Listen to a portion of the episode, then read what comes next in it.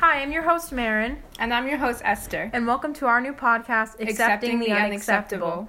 In our new podcast, we will converse on different developmental disabilities, how they affect people it's affecting, their families, and the surrounding areas.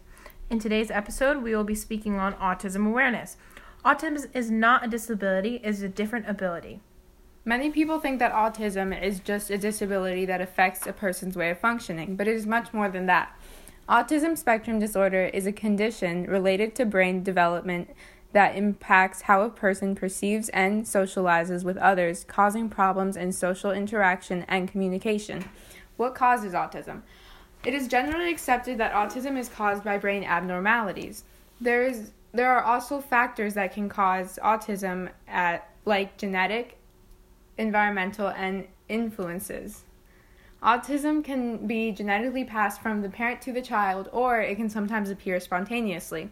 Some factors that could increase risk of having a child with autism are advanced parent age, complications during pregnancy, and pregnancies spread less than one year apart.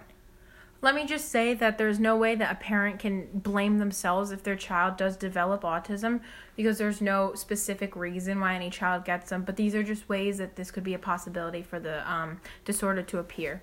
There's also the controversial belief that vaccination causes autism which is especially crazy since the guy that came out with the article that autism is caused by vaccinations is no longer a practicing doctor because he lost his license. All the information was false. He didn't have good inquiries and or and his his whole experiment just wasn't in, was scientifically incorrect. After all the research that has been done to to prove this theory wrong, some parents are still choosing to not vaccinate their children. Especially certain religions in today's world don't believe in vaccinations, so people tend to move towards them to say that their child will develop autism, which is incorrect. Some of the symptoms of ASD are communicate are social communicative challenges and restrictive repetitive behaviors. Most of these behaviors are presented in early childhood and can be diagnosed in early childhood. Some so- social communication challenges are not understanding spoken language, gestures, or expressions not meant to be taken liter- literally. They may not also appropriately use eye contact, facial expressions, and tone of voice. Some social challenges that they might have are trouble recognizing emotions and intentions in others, recognizing and expressing one's own emotions, seeking emotional comfort from others, feeling overwhelmed in social situations, taking turns in conversation, and gauging personal space. Some of the repetitive and restrictive behaviors are repetitive body movements, repetitive motions with objects, staring at lights or spinning objects, narrow or extreme interest in specific topics, and need for unvarying routine and resistance to change. All of these symptoms can range from mild to severe uh, in and look different in different people.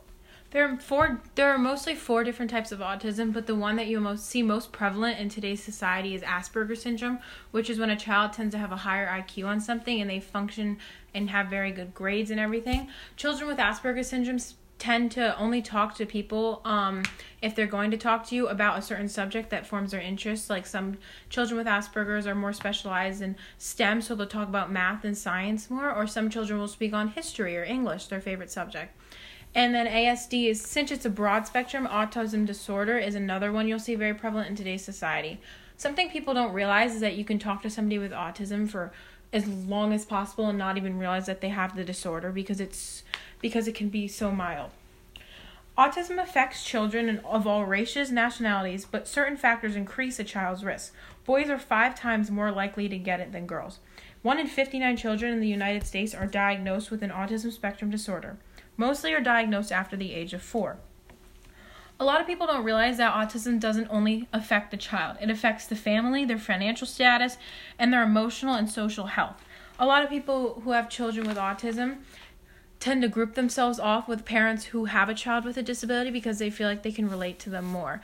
People who don't have children with autism tend to feel awkward, nervous, stressed, or scared around children with developmental disabilities because they feel that they're not safe. But that's not the case because they're very kind, caring, and considerate children. They just need the, the correct caring to be dealt with. Also, uh, developmental disabilities can cost a family on average $60,000 a year and up to 1.4 to 2.4 million dollars due to a doctor and their therapy over their lifetime. 35% of young adults in today's society with ASD do not have a job because people are afraid to hire children with autism. How does it affect? It affects an overwhelming amount of parents and families. It has a significant financial restraint, high rates of divorce, and all well family family well-being. Let me add that after a child ages out of um, legal treatment, they might not be receiving any more treatment because they can't afford it because it's a lot of money. So because of this, they won't get um, they won't get a job. They'll probably stop going to school and they may not be able to live a successful life that they deserve. Also, in order to prevent your child from developing worse symptoms of this disorder, you can consider using early intervention, which New York State and New Jersey have numerous programs that can help pre- not prevent the disorder because there's no way of presenting pre- preventing it, but it's definitely a way to help slow down the symptoms from increasing becoming worse over the time. Thank you very much for listening to our podcast. We appreciate your time. See you later on our next episode.